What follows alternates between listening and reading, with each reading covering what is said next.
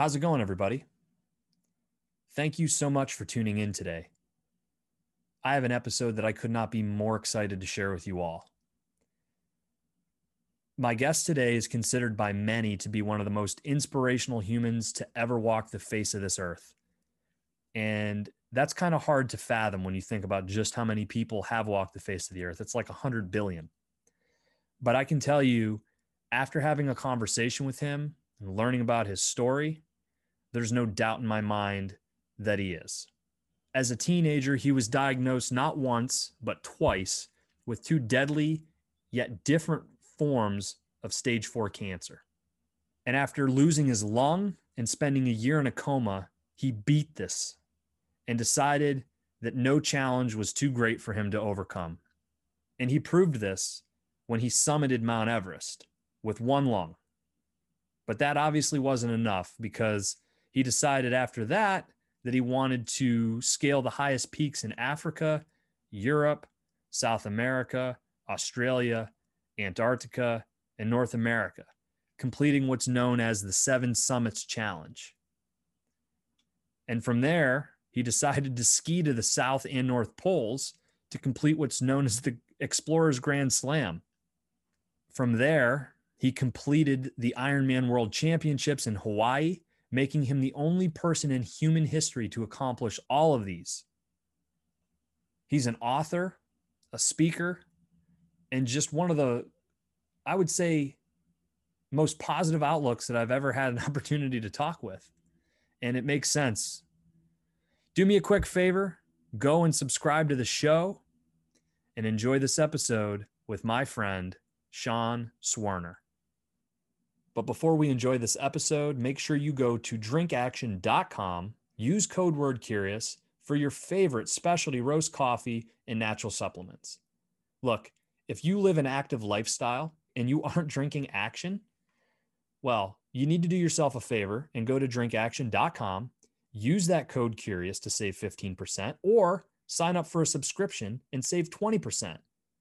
You'll have the freshest, most delicious specialty roast coffee delivered fresh to your doorstep upon your order. If you're looking for additional things like turmeric and hemp, MCTs from coconut, or even mushroom blends for immunity, you're at the right place. Go to drinkaction.com, use code word curious, and enjoy this episode.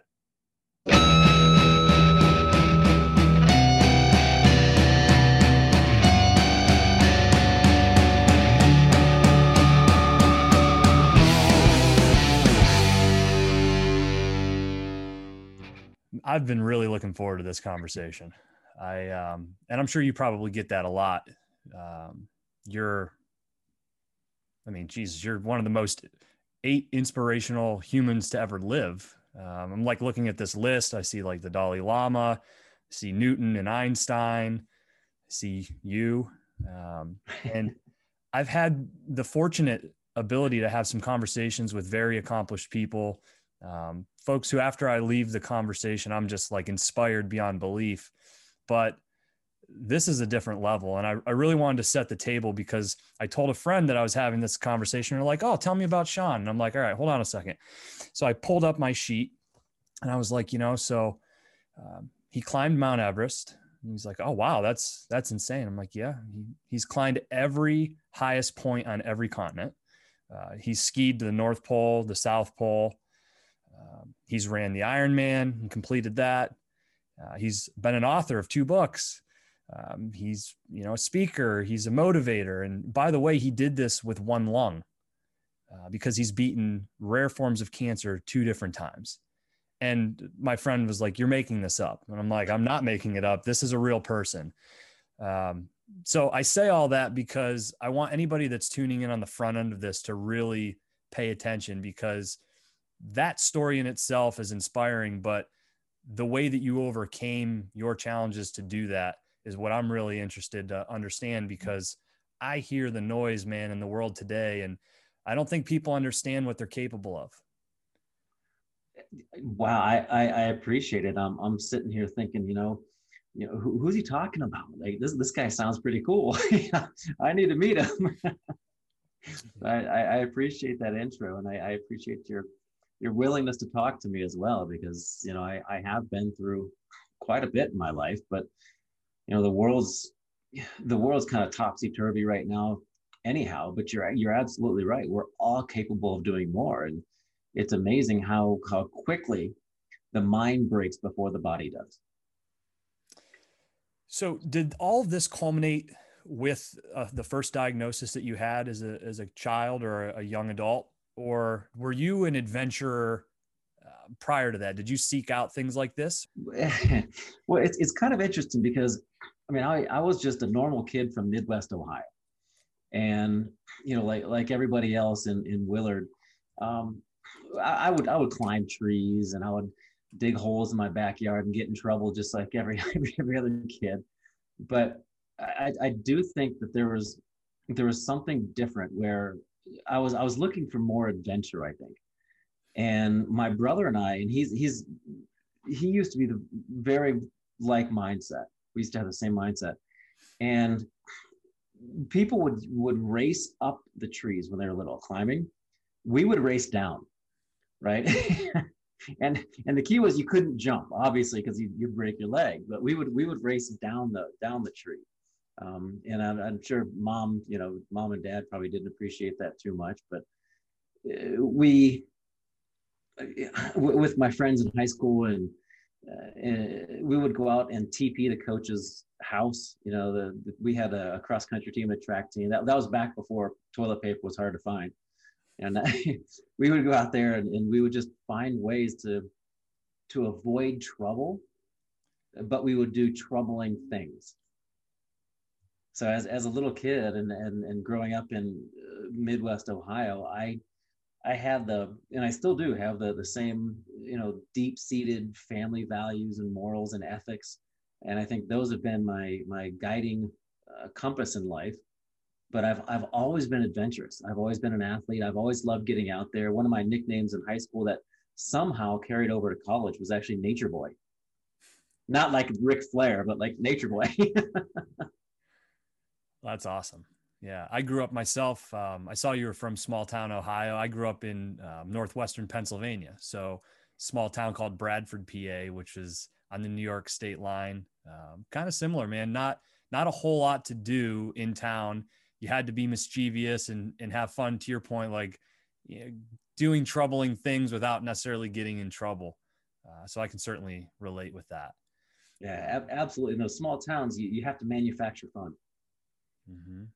and you had one did you have one brother that you got in this trouble yeah. with or? Okay. Yeah just just one younger brother. I mean he he was three years younger um, so he you know when i was 16 17 18 years old i was with my friends who could drive at the time and he was kind of left at home with with his device his own devices with his friends. So we were kind of separate but then we did some things together some things not together. We were both swimmers together and um, i held records for years and years and years. And you know, if if my record was going to get broken, I wanted to keep it in the family. So my brother actually would come up and beat my record, and I'm like, damn it, you know what the hell, man. But if someone was going to break the record, I'm I'm glad it was kept in the family.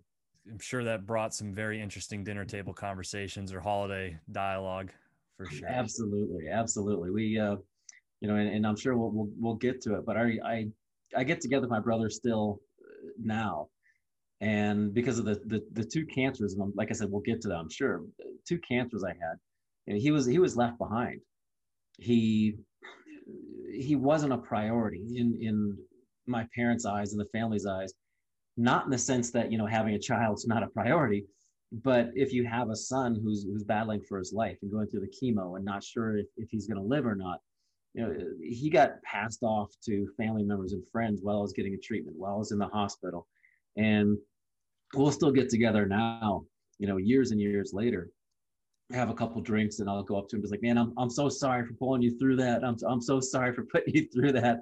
And uh, he'll come up and, and say, it's, it's okay. It was a long time ago. We're, we're still brothers. We're still there. But it's, it, it's something deep seated, I think, when you go through anything traumatic, it changes your entire life. I listened to Dan Gable recently on Joe Rogan's podcast and I mean, he's another person that's just so inspirational. His story, his accomplishments in wrestling, both as a, an individual, you know, contributor in amateur wrestling, winning the Olympics, and then coaching. And I never knew he had a sister who was murdered when he was younger. And uh, he was 15, I think he said at the time. And um, he knew the person that did it and actually had had a conversation with the person a couple of weeks prior where he had said something troubling to to Dan um, on a walk home from school. And so when they found his sister murdered, he instantly knew who it was, and he told his his parents that. And you know, I found it interesting that he didn't really, or at least he didn't talk about the correlation that that trauma had on him being such a driven, just determined person all the way through the Olympics and coaching, um, which I found interesting because I I felt I felt it coming through like this changed this person. Um, but he also talked about how he didn't think his parents would survive from that, and that uh, there was a a number of years, I think, leading out of that where they fought. There was a lot of alcoholism, you know, blaming each other, blaming themselves. And that there was a turning point, though, where one day he decided that he was actually going to go into his sister's room that hadn't been touched in, in a while and lay in there. And he told his parents, like, look, this is it. We move forward from this point.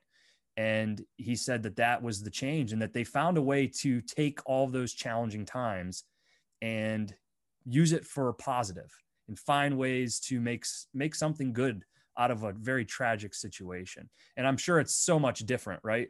But I, you know, I don't know if you've had that type of conversation with your brother, if he's been able to find a silver lining, or even your parents through that, um, because it seems like you've found a way in your own unique way to take challenging circumstances and use it as fuel for the rest of your life.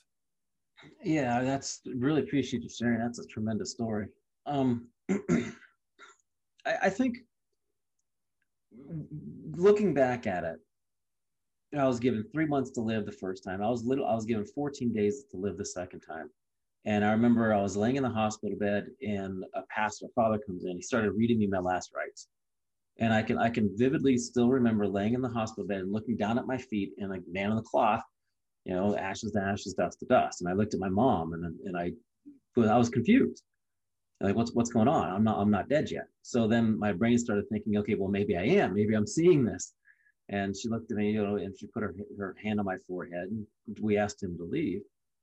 But later on in life I, I realized that it really did take a toll on not just myself not just my brother but my whole family.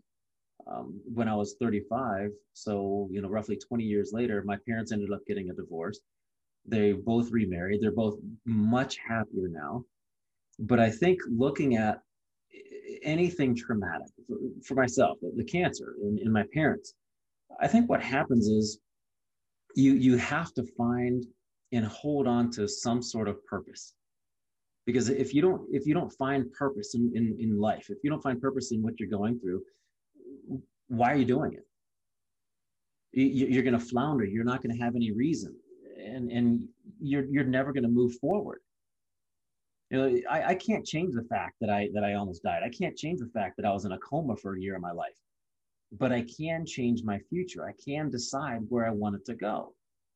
And I don't think most people understand that. Most people just kind of are, are on cruise control and, and they're just doing what they normally do because of, of, of the routine that they've developed in the past. And it's so difficult to change that routine but if, if you stop for a minute and you look at yourself in the mirror and ask yourself what your purpose is by figuring out what your personal core values are you can have a, a potential different future than than you initially thought you know, and in that way the the the thing for me the cancer doesn't control me anymore you know it, it's not the word that that causes me anxiety anymore I, I don't have that i go in once a year for my checkups and for the longest time because no one's ever had Hodgkin's and Askin's sarcoma before. The doctors just they just don't know what's going to happen. So every time I go in for a checkup, I used to get super nervous, and I realized there was there was a six letter word, cancer, that freaked me out. Until I realized that I have power and I have control over my own feelings and emotions, not the word, not the thing that I went through. And I decided I wanted to move forward and leave that behind but take with me the pieces that I wanted to change in myself. Did you find that after the first diagnosis, or did it take it happening a second time for you to come full circle on that? Great question. I think after the first one, I was 13 the first time around. I don't think I truly understood the ramifications of, hey, you have cancer, you have three months to live. As a 13 year old, I was on the cusp of my life, the cusp of my teen years. Uh, my friends, their hormones were kicking in, they were growing hair in unusual places on their bodies. I was literally losing the hair all over my body. And I was I was solely focused on living. And when I was put in remission, I just I wanted to forget about it. I just wanted to move forward, leave it behind. But then I was reminded of the fragility of life when I got diagnosed with the second cancer. I was just going in for a, a checkup for the first one. So I don't know if, if the second one was there to remind me because after I was in remission from the second one, I left it behind me as well. I I mean, I went to college. I, I turned into Belushi from Animal House. I, I had a blast, man. It was it was great so I was refine kind of refinding my my high school years in college, and then when I went to grad school in Florida, so I went to high school. Or I went to high school in Willard, Ohio, grad school Westminster College, which is Western Pennsylvania. Yeah, um, just south like Grove City area, uh, north of Pittsburgh, 45 minutes. Uh, and when you're in the Midwest, you call them you, you determine uh, distance by by time, how long it's going to take you to get there, as opposed to the mileage. So yeah, I'm, I'm literally I'm 20 minutes south of the of Westminster right now. So oh, nice. Yeah, like New Castle area. North, yeah, I'm just south of there. I'm in the north north northern suburbs of Pittsburgh. So got it. Okay, cool. I, I still have a bunch of friends there. I have some friends who uh, used to be on the south side.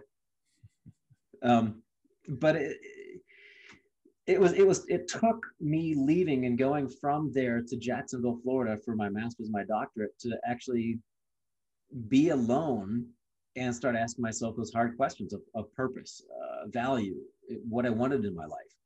So I don't think it was immediate. I think it was delayed. In fact, even though I was a cancer survivor and my entire hometown of Willard knew it, um, when we had a relay for life they have that um, opening lap with the luminaries where people can walk in, in memory of someone or you know the survivors walk i think it is.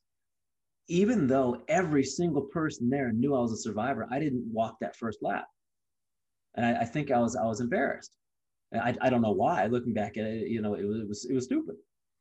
But now know, knowing what i know I, I wish i would have done it but it took a long time for me to actually reflect back on something so traumatic to see how it changed my life, but how I wanted it to change my life. So you have your first diagnosed at 13, which it was Hodgkin's lymphoma, correct? Right. Right. Yeah. It, it, both of them were advanced fourth stage. So they, they gave me three months the first time, 14 days the second time. So in between there, had you continued to go down this route of adventure or you just kind of went to college, living life, doing your thing? The the mountaineering aspect of it was never even in the picture. Okay. You know, I, w- I was always an athlete. I was a swimmer for years. I mean, I was a competitive swimmer from maybe five or six years old, I'd say. Um, and I swam through high school, swam through college, two sport athlete. Uh, in college, I did cross country, track, and swimming in high school. So I was always active and maybe maybe I was running from something. Maybe I, I didn't want to face myself. I, I, who knows? You know, if, if, if you look at all the people who are uh, incredibly successful or all the people who um, are constantly doing like the warrior dashes or the whatever runs, you know, and they do them over and over again. What are they looking for? There's something there that maybe they're running from. Maybe they're not happy with something. They want to keep improving, whatever it might be you know it, it, takes a very strong person to sit down and literally stare yourself in the mirror. And, and, i think the first time i did that is when i was driving from my parents moved to sandusky ohio. I'm sure you've heard of cedar point. Yeah. they, they drove from i drove from sandusky down to jacksonville and i had to pull over and, and get a hotel room not because i was tired of driving but because i was having a panic attack. And I, I remember just staring at myself in the mirror literally and pardon my french asking myself what the fuck are you doing? What the fuck are you doing? Because I was going down there. I didn't know anybody. I didn't know what my future was holding. I, I had no clue what I was what I was going to be doing in life. And I think that was the first time I didn't even sleep. You know, it was the first time I stood in, in front of a mirror and I asked myself those deep questions. And I think everybody should. It's it's not easy, but on the other end of that uh, that, that difficult journey, uh, the reward is is priceless. Yeah, I'm I'm sure you're you follow David Goggins, right? I mean, he's yeah. he's another one that he talks about that all the time, really, that he's he's running every day away from those demons of the person that he was beforehand. And you know, I I actually did the uh, the Hawaii Ironman with him, and when when people are running away from those demons, man, you can't run forever. They will catch up to you. And at some point, you're going to have to stop. At some point, you're going to have to take a break and turn around and face them. You have to do that sometime in your life. And it's like I said, it's not easy. It's incredibly difficult. It's it's it's like peeling back the layers and just and discovering who you are at the core. So was it that trip down to Florida? Was that the defining moment for you? That you know, like okay, I I really need to reflect, or did it still take some time after you got down there? It, it still it still took some time. I think that was just the first step. Yeah. You know, it's it's very similar to climbing Everest. When you get to Everest and you get to base camp, it it still takes a month and a half to get to the top. You know, a lot of people don't understand that. You don't show up and then slowly make your, make your way up there and summit. You know, day four. I got I got to base camp April April eighth and summited May sixteenth. Oh wow! Yeah, today's April eighth. so yeah, I, it it took a month and a half to summit.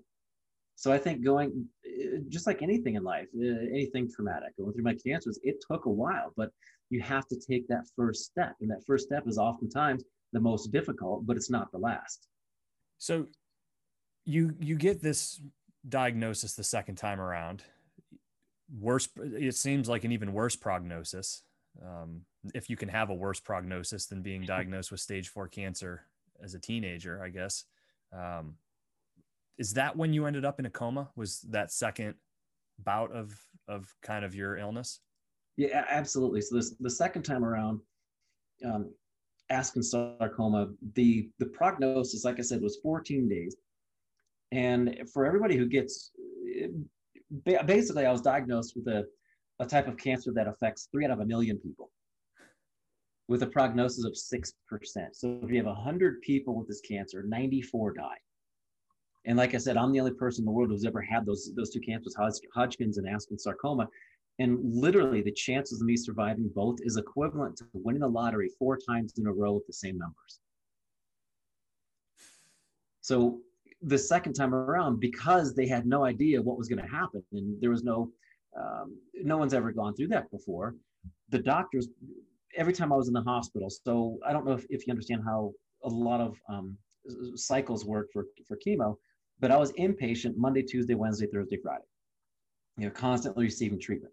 And then you have to leave the hospital and give yourself a break so that way your body can recover because chemotherapy doesn't attack a lot of times it, it doesn't attack the specific cancer it just attacks rapidly dividing cells rapidly growing cells which is why you lose your hair so when i was in there eh, getting a treatment monday tuesday wednesday thursday friday that's the first half of the cycle then the doctors would let me out of the hospital so my body could recover you know, growing more red blood cells, hemoglobin, white blood cells, etc. Then I would go back in the hospital when my counts were higher. Uh, again, Friday, Saturday, Sunday, Monday. That would be one cycle. And I went. I was in there for three months, uh, a month of radiation therapy, and then ten more months of chemo. And every time I was in the hospital, because the treatments were so harsh, that's when the doctors actually put me in a medically induced coma. So I, except for that month of radiation therapy, I don't really remember being 16 years old man.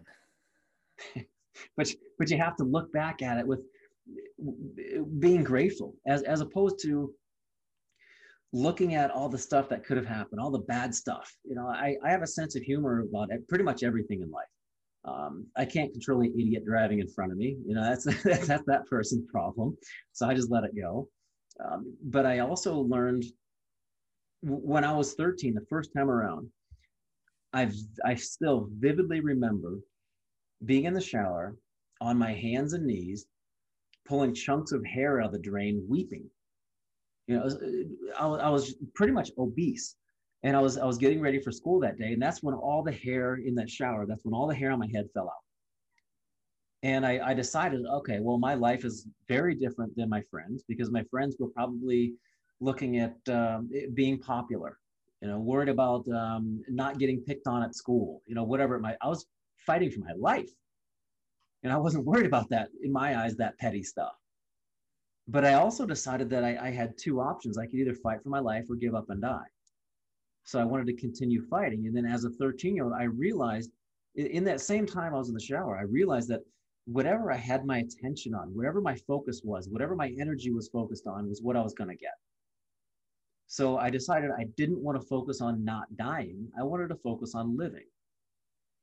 And I did that as a 13 year old. And I, I still utilize that now. Going up Everest, I didn't focus on not failing or falling off the ladders that were spanning crevasses. I focused on making it to the top and pushing myself forward. When I'm training, when I'm running, I never tell myself, don't stop. I always tell myself, keep going. You know, reach reach that point up there, and then when I reach that point, reach the next point. So I, I, I try to tell myself the positive aspects of things as opposed to the avoidance of something negative. Man, I wish I, I wish that I could just take that clip and make sure everybody heard it. right? Because that it truly is all in what you make of it in a lot of cases, right? I mean, you can't control what you can't control. So. Yeah, let it go. Whatever you can't control, let it go. But whatever you do, whatever you can control, hold on to it. Look at it from the positive perspective. Mm-hmm. You know, a, a perfect example. let's say you're walking down the street and you're and you're telling yourself, "Don't trip, don't trip." You're going to fall on your face. You know, but if you turn it around and tell yourself, "Stand tall, walk strong." Entrepreneurs, you know, people who are investing in the stock market, I guarantee you, they're not thinking, "Don't lose money." It's all of, life is all about how you look at it. And the and the funny thing is, we all have a choice. Like you don't have to go through two terminal cancers to develop this perspective. Anybody can do it. It's, it's just, it's a choice, but it's a choice based on every single mundane decision that you've made in your past to get you where you are today. When you wake up in the morning, you, you, you probably have a routine, you know, and for most people, what they probably do is they grab their phone and they look at their phone either before they go to the bathroom or, in all, most cases while they're going to the bathroom and and they're scrolling through media mindlessly scrolling not even thinking about what they want for the future not even think how they want their day to unfold. You know i don't even pick up my phone until i'm done writing in my journal in the morning and i write down my my daily affirmation three things that i want to do and three things that i'm going to try to do. But if you do that over and over and over again you're either going to have a negative perspective on life or a positive perspective on life. You can program your brain or you can have your brain programmed for you yeah, I mean, I, I just want people to really understand that, right? That no matter what you're doing, do it with focus and purpose. Um, absolutely, and, and even even if you're trying to force yourself to do something, if if you think even further out, you know, you're you're doing that jujitsu because that's one of your values, you know, self commitment or something like that, right? Self improvement. So if if you look at it from another perspective, and I'll challenge you on this one, instead of thinking that you have to do it you need to do it you you you should do it. You know because of your personal core values and how much that means to you you want to do it. So if, if you just look at it that way yes it's difficult and you, eventually you know you, you do force yourself to do it but you're doing it because you want to and it means something to you. And i think what what helps is is understanding what your personal core values are. And and i actually if you're interested, Justin, send me an email. I'll, I'll send you, uh, or anybody who wants who wants it, Sean at cancerclimber.org. You know, Sean like Sean Connery, cancerclimber.org. I'll send you my my core values assessment. You know, it's it's a tremendous insight into what means most to you. And then I take it a little bit further because there are a bunch of them out there, but I take it a little bit further where I have you write them down and then I have you rate how you're actually living those values. So you can then see exactly where you need to start focusing more of your attention to produce a happier life? I would, I would love to. Is that something that you developed along this journey on your own? Did you, how did you kind of come to understanding that? Well, when when you spend a lot of times in tents with people who don't speak English, like the, like the Sherpas in Nepal, or you know, the, the, I, I, take a group up Kilimanjaro every year as a fundraiser for a cancer charity, um, if, if you're interested, we're looking for, we need three more people, minimum three more people um, to go this year. Uh, I've been up there, this will be my 21st summit. We use the same group, same guides. Um, but when you spend a lot of time in tents, you have a lot of time to think. And you either you either come up with some really good stuff or really bad stuff. And I've, I've come up with both. So whenever I'm on the mountains, I have a little tiny journal when I, I write down my ideas. When I get off the mountain, I put them on the computer and I start trying to do something with them. So I think over the over the years, you know, I've, I've also taken classes to be a, a certified professional coach. So I've I've taken bits and pieces of everything that I've read and learned, and I'm putting into my in my own life. And it, it also came from my keynote presentations. So whenever I'm I'm done giving a talk, there's always a queue of people to to to share their stories with me, and I, I love that. I love hearing other people's stories because, um, you know, earlier you were saying you know it, it doesn't compare to, to what I've been through, but everybody has their own their own reality, and and their reality and their difficulties are, are real to them. So there's no judgment. Um, so I love hearing their stories, but there were always you know maybe five ten percent of the people who would say that's a fantastic story, but how did you do it? You know, how did, how did you crawl eight feet from the hospital bed to the bathroom to climbing 29,000 feet to the top of the world? And then I started thinking about the Kilimanjaro trip, which is the picture behind me. Um, and I was thinking, okay, well, the average success rate on the mountain is 48%, you know, for all the groups. My groups are at 98%, double the average. I'm thinking, okay, well, what's the difference? And I think the difference is on the mountain, I'm helping people tap into their personal core values. You know, it, it goes a little bit deeper than their why. And I think with with everything that I've been through, everything that I've learned throughout through these journeys, is again going back to the fact that I don't want people to have to go through cancer to to learn what I've learned. I don't I didn't have to go to the tops of, of the highest points on each continent to find any answers. It starts with looking in the mirror. It starts with yourself. You know, so many people are on these outward journeys. You know, we, we need to start focusing on ourselves. We need to start going on these inward journeys before we can start going after what other people want us to go after. So, you know, social media tells us, um, you know, X is important right now because, you know, this, this um, influencer is, is uh, promoting whatever product they're being paid to promote you you have to go after what you want to go after because as soon as you start chasing down other people's goals and dreams you lose who you are i never believed it when i was younger i mean especially growing up in small northwestern pennsylvania you know you'd hear money doesn't buy happiness and then you become an adult and you start to realize that sometimes money buys bigger problems and uh, it, it's so true you have to be able to be comfortable with who you are.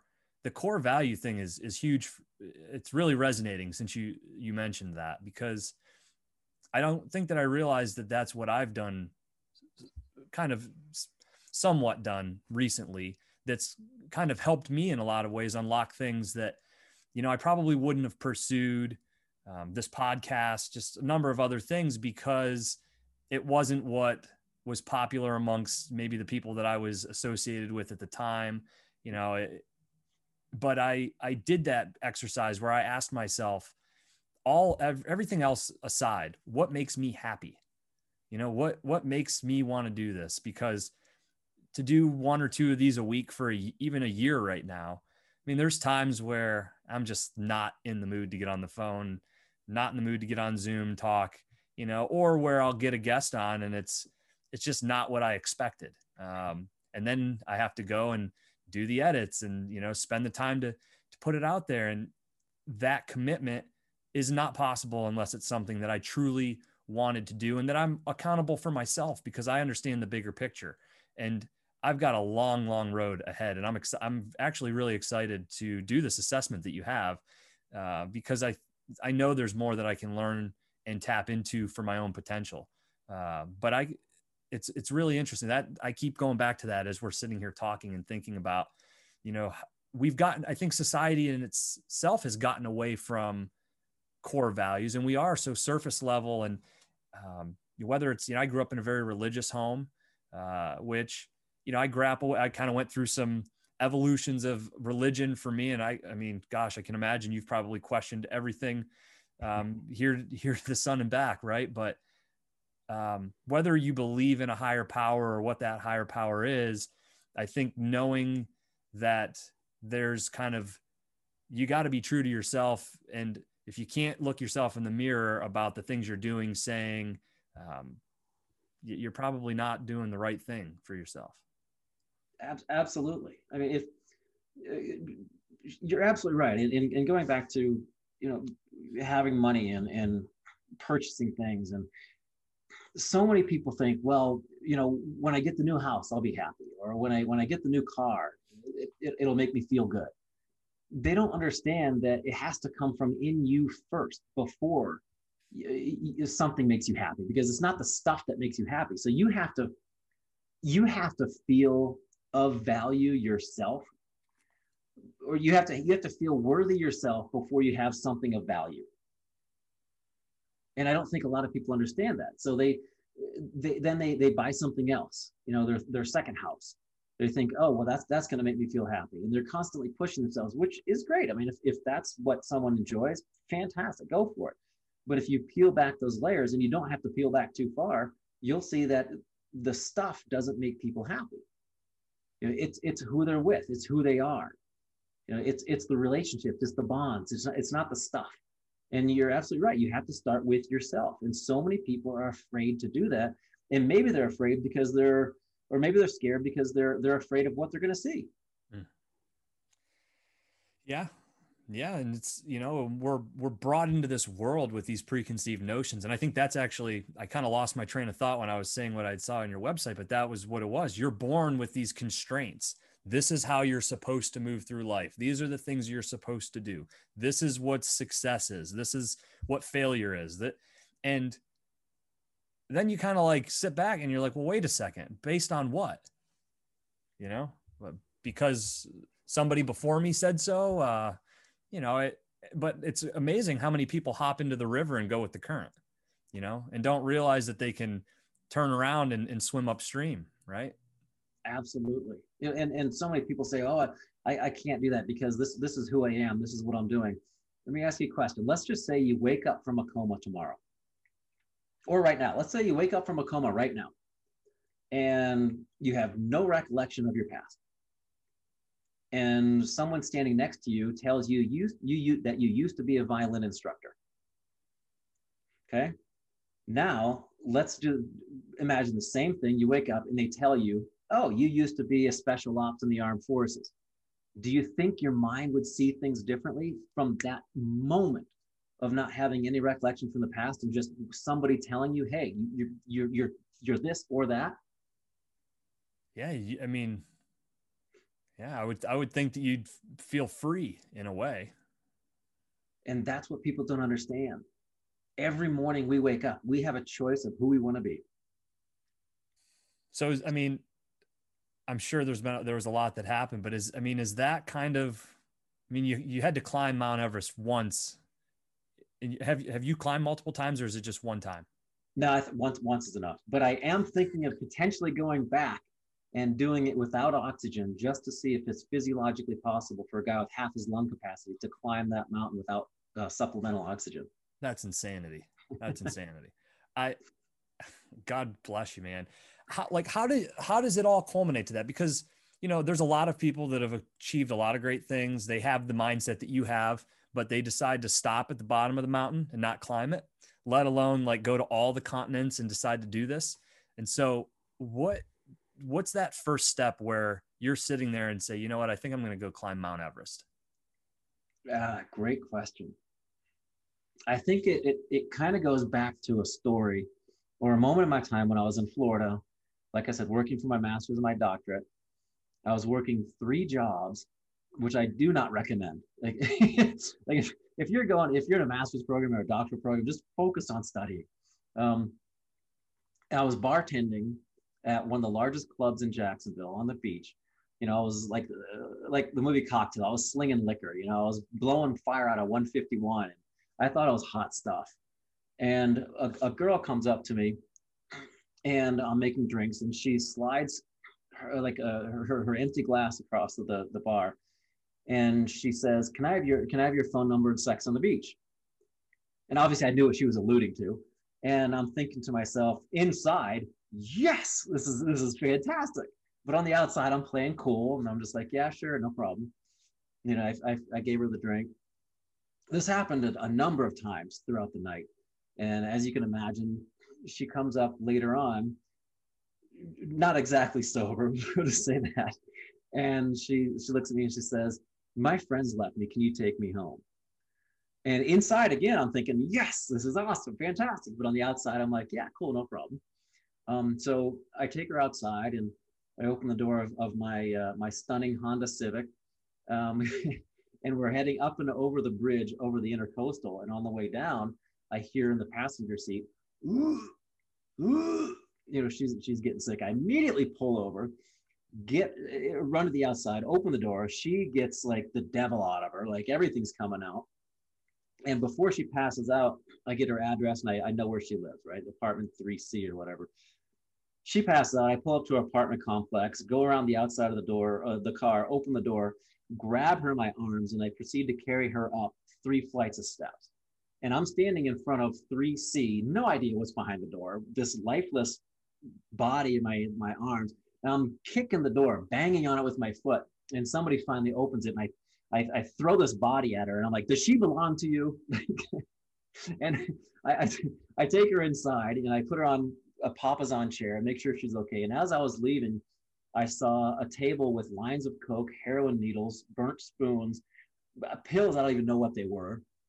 I get in my car and I start thinking. That's when I start thinking about my life. And that's when I start thinking, if I continue going down this road, that will be me. I, I had never done that stuff. I never will. You know, it's just it's just not my cup of tea. I have no interest in that stuff. Um, but I do live in Colorado, so you know. Um, and on my way home, I was thinking of all my life decisions and i decided that I, I, I did not want to go down that path and i knew something had to change.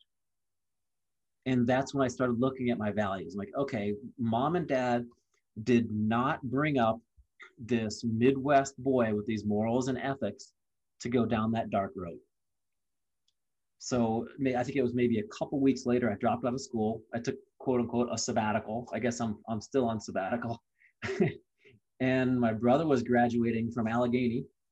Um, he drove down uh, to Jacksonville, and that's when I decided, okay, well, I I've been given the gift of the mind body connection because I, I think you know there's there's definitely a connection there that so many people don't tap into.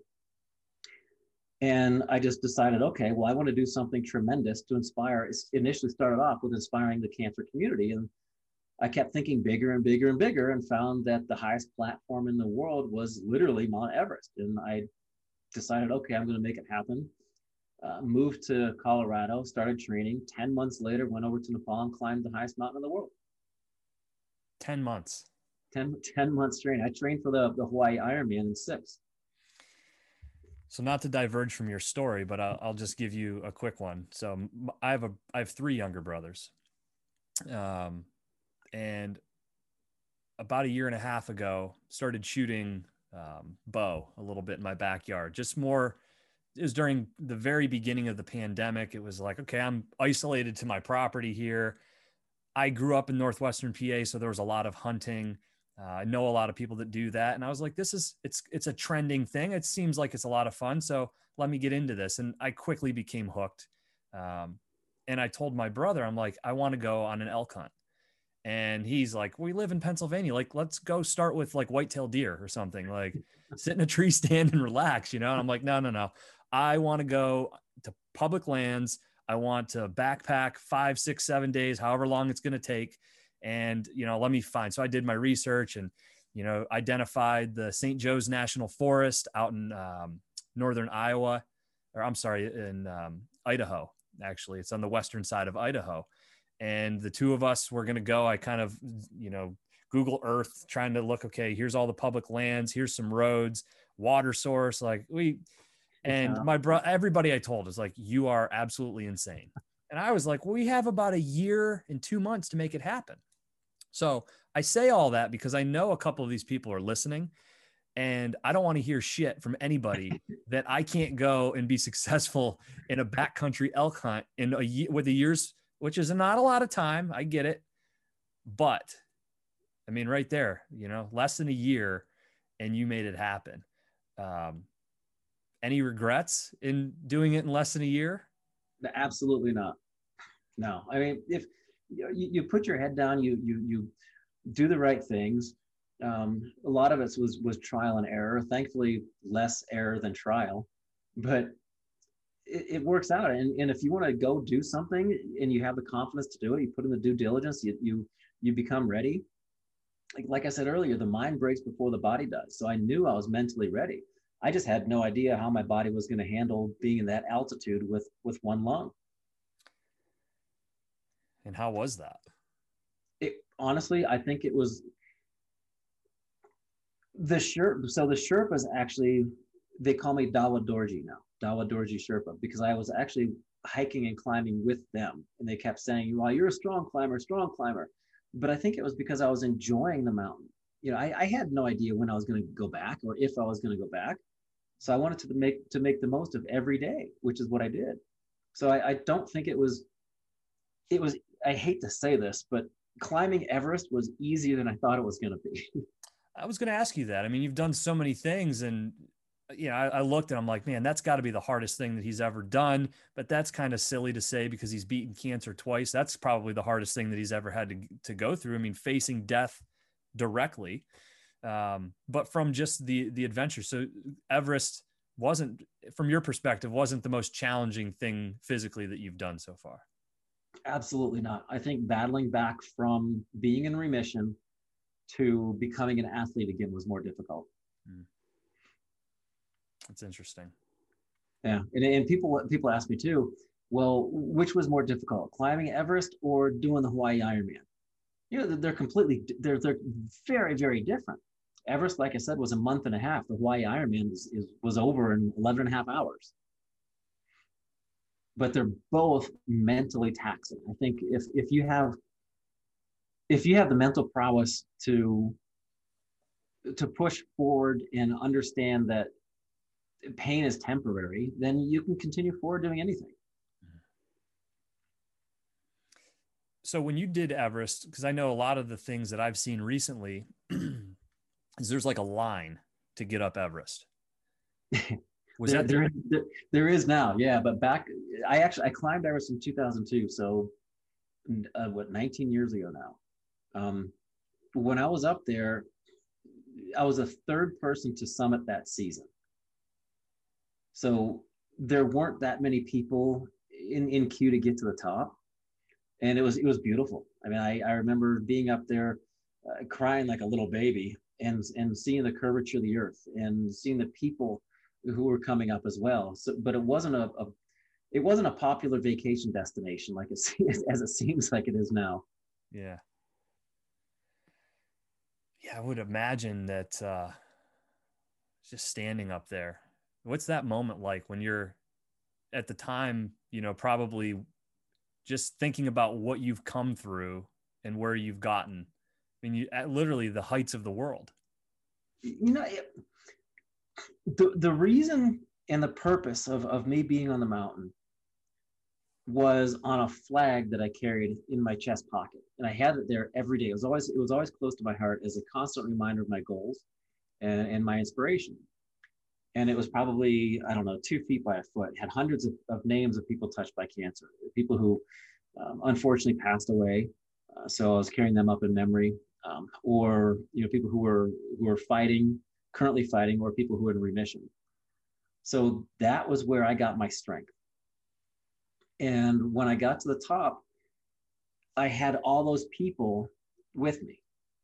And i actually wrapped that that flag around the summit. So when i got there the emotional release that i had was was tremendous i collapsed to my hands and knees i put my head in my face and i, I lost it i wept because I was thinking of all the people who were battling for their lives because that that's my hope and that was my inspiration. And I remember calling to my brother down at base camp on my, on my radio, and then he in turn called mom and dad who were in South Carolina at the time um, on the satellite phone. And I remember he, my mom told me this, but when I was talking to my brother, I could hear him on the satellite phone saying, "At this moment in time, you have a son who's standing on top of the world." So then everybody was in tears. Like I was in tears, my brother was in tears, my mom was in tears, my dad was in tears. And and the word spread around that the first cancer survivor climbed Mount Everest, but it was it was an homage for everyone who's ever been battling for their lives. So when I got up there, I, I wasn't alone. On all these mountains, I'm, I'm never alone. Up Kilimanjaro, I'm never alone. You know, on the Hawaii Ironman, I'm never alone. My next my next big adventure, I want to run seven marathons on seven continents in seven days, and I want to have my jersey, you know, on each continent have just be covered in names of people touched by cancer. So wherever I go, I'm I'm never alone. Did that did that ascent culminate like when you you make that trip up, you come down, kind of go through all that emotion. How quickly after you did that did you realize that this was something that you wanted to make repeatable? And that like, okay, I want to go to the highest point on all the continents. it, it was probably a, a few months later back home in Colorado and my toenails were starting to grow back in again. and I, I started forgetting about the pain and I started remembering the good things. So it, it took a while because uh, I remember being up on the on the summit ridge where I, I was I was bouncing up and down because I, I couldn't feel from my knees to my toes. I, I thought I was going to lose my feet because they were numb, and it was complete darkness except the sunrise was coming up on my right side and on my left side, straight out at eye level, there were stars. I mean, I didn't even have to look up. That's there was nothing in the way, and it dropped off two miles to my right, mile and a half to my left. Um, in moments like that, I remember. You know, I, I, I forget the blood blisters. I forget the the tremendous cold. So I think if if you if you look at quote unquote fun. And I'm sure you, you've probably heard this before. There's, there's like type A or type one fun and type B fun, where type A fun is in the moment you're thinking to yourself, this is fantastic. This is awesome. Like a roller coaster. Woo, this is great. And then type two fun or type B fun, in the moment, it's, it's miserable. But you get home and you think to yourself, wow, that was, that was a great, that was a great trip. I had a, I had a really good time. Mm-hmm. I have I've heard that a couple of times, never with the context of uh, Mount Everest, but yeah, I, it's so true. You know, I was uh, when I saw that you were from Ohio. You mentioned Sandusky. I was like, man, I remember going to Cedar Point all the time as a kid, and for a minute I thought about that. So it's funny you bring up the the roller coaster analogy because that is I've I've done so many things like that. I've been so fortunate to to travel a lot of great places and spend good times with people. Uh, but it is it's it's those moments where you go through that tremendous pain that it's probably appreciation more than anything that you're feeling deep down inside um, that's enjoyable right that's uh, it's deeper than just that that quick moment of, of dopamine rush absolutely and i think the more the more difficult the challenge the more the bigger the reward mm-hmm. So seven continents, seven marathons, seven days in seven days. How do you coordinate something like that? well, hopefully we get a, a plane sponsorship. So if anybody has connections with, I don't know, American, Delta, United, Virgin, you know, whoever it might be, you start in Antarctica uh, because once once you run there, then you have you know six days and 23 hours, whatever whatever time it is then go to South Africa, then head over to um, Australia, I think Perth, then Dubai, then Madrid, then Santiago, and end in Miami. Yeah, because that's that's right. I'm thinking as you're saying that you have to plot out where you're going because you're right. losing time in your travels. Wow. Yeah. So basically, you you get off the plane, you run. You get on the plane, you eat, you sleep. You get off the plane and repeat. Wow insane. When is this going to take place potentially? Um, I was hoping for January of 2022, but again, looking at the state of the world, I think it might be pushed off until 2023, just because I obviously need a tremendous amount of sponsorship for that. Yeah. Yeah. Well, I'm certainly going to be staying tuned um, to see how that pans out. No doubt in my mind, you'll stay motivated to make it happen. I hope so. Maybe you can join us at the in, in Miami. I I would love to. You know, you've you've got my. I'm sitting here looking at you talking, and I keep glancing at the mountain behind you, and I'm like, yeah. You know, maybe I'm just crazy enough to to make a trip to to climb it. Um, that would be a blast, man. It, re- really would. And you you get one chance at this life, and uh, those are the things that you know, to your point, they're difficult, but they stick with you forever and they leave a, a mark that then gets to be able to be passed on to so many other people, um, which is probably the thing that's not even focused on the most, but has the greatest impact. Absolutely. And, and you're right with Kilimanjaro. It's, it is literally a life changing trip. And saying it does nothing, it, but experiencing it does everything. And like I said, we've I, have been up there. This this will be my 21st summit. I've used the same local guides, the same porters, the same everything. So we're treated like family. And they actually they adopted me into the Chaga tribe over there, and they they gave me a Swahili name and everything. They they call me Mzungu Kichaa, which translates into crazy white man. um, thanks a lot, guys. So when we go over there, we do a seven day trip up and down the mountain, and we do a four day safari through the Serengeti and it literally changes your life. When do you do this? If you want to go, show up at Kilimanjaro International Airport July 24th, or shoot me an email. I'll, I'll send you the itinerary and everything. Wow. My wife's going to love this episode. uh, so, I, I mean, obviously, I mean, we could sit here and talk for hours and hours. I'm fascinated by you, your mentality, your just your accomplishments in general. Um, you're also an author. You've written two books. Um, one, um, keep climbing. Yeah, kind climbing. of more about your life story, correct? Right. Yeah, it's, it's kind of a an autobiography. Um, and then the second one is is actually being published right now. Uh, the biggest thing right now is just go to thesummitchallenge.com. It's it's everything I've learned put into a nice, neat package to encourage people to to chase their own dreams and and learn how to do what I've done, but on your path, based on your personal core values. You know, and it really peels away the uh, the layers, and it pushes people to to do that inward journey, and it teaches them little tools that you can utilize throughout your day to become whoever you want.